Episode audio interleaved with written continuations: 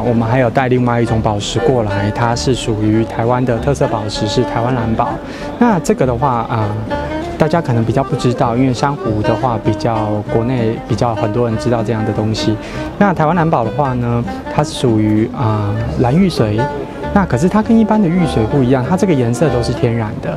那它越透呢，它的单价就越高。那当然越大越透就越越值钱这样子。那这种宝石其实在台湾算是比较稀有。那台湾人大部分都知道，你如果有去观光啊，要到观光景点幺零幺，或者是说啊到机场免税店，其实它都有贩售。那只是品质的话，啊，我这一次准备的这一些都是稍微比较品质比较好的上品，那大家鉴赏一下。那台湾蓝宝的话，我们先讲啊，跟翡翠一样，我们看它的那个透度，越透越完美无瑕，它的单价就越高。那像这只手镯的话，其实它基本上没有任何的瑕疵，那透度跟颜色、种水都很好，那这种就是台湾蓝宝最好的品质上品。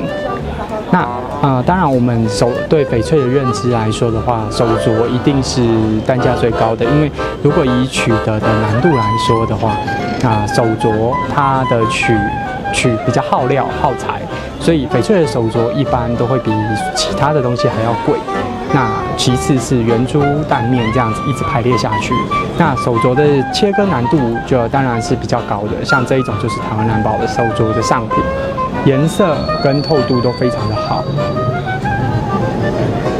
比较特殊。那再来第二件的话，这样这种，因为台湾蓝宝的颜色呢，它有蓝色、绿色之间的那个 range 啊，有天空蓝、海水蓝、湖水蓝，各种颜色都有。那这一种的话，它是稍微颜色比较深一点。那它其实它这一块也是手镯芯做成的，那加上啊圆珠，就是圆珠的耗料其实程度也蛮高的。那这一件的话，它是由啊手镯芯加上中间一颗圆珠，我们去配对，啊同一块石头下去配对，然后而成的一个，也是一个全美的，类似像就是一个吊坠。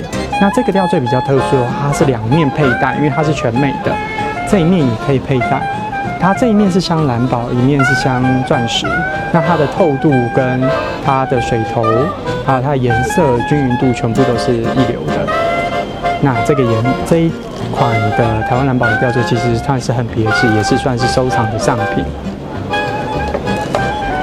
那另外一个是比较特殊，就是比较一般的就是台湾蓝宝的套链啊，它这是用蛋面做成的。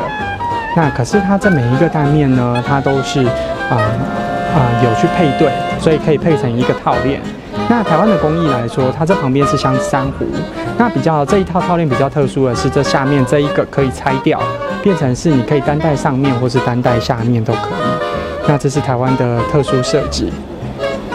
那这蛋面都是有经过挑选，所以它的颜色均匀度啊、饱和度，包含它的透度，其实都很好。那这台湾也是台湾蓝宝的上品。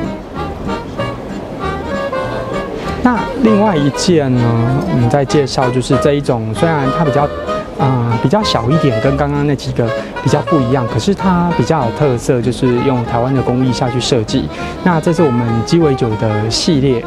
那这个系列呢，有一个特色，它可以当吊坠、胸针之外呢，它还可以当成啊杯子，就是摆件，它可以直接站立在在，就是直接站立在那个，直接站立在桌上。它直接可以立着啊，因为手掌不平，所以是立不起来。可是它在桌上，当你不佩戴的时候，它可以直接立在桌上。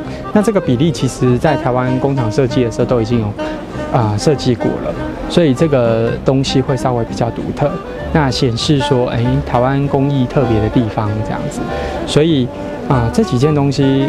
啊，这一次呢，我们带了台湾的三宝中的两宝过来，所以其实这样的啊特殊的，除了我们带出我们特殊的宝宝啊特色台湾特色宝石之外呢，我们还带了啊台湾的特殊的工艺过来。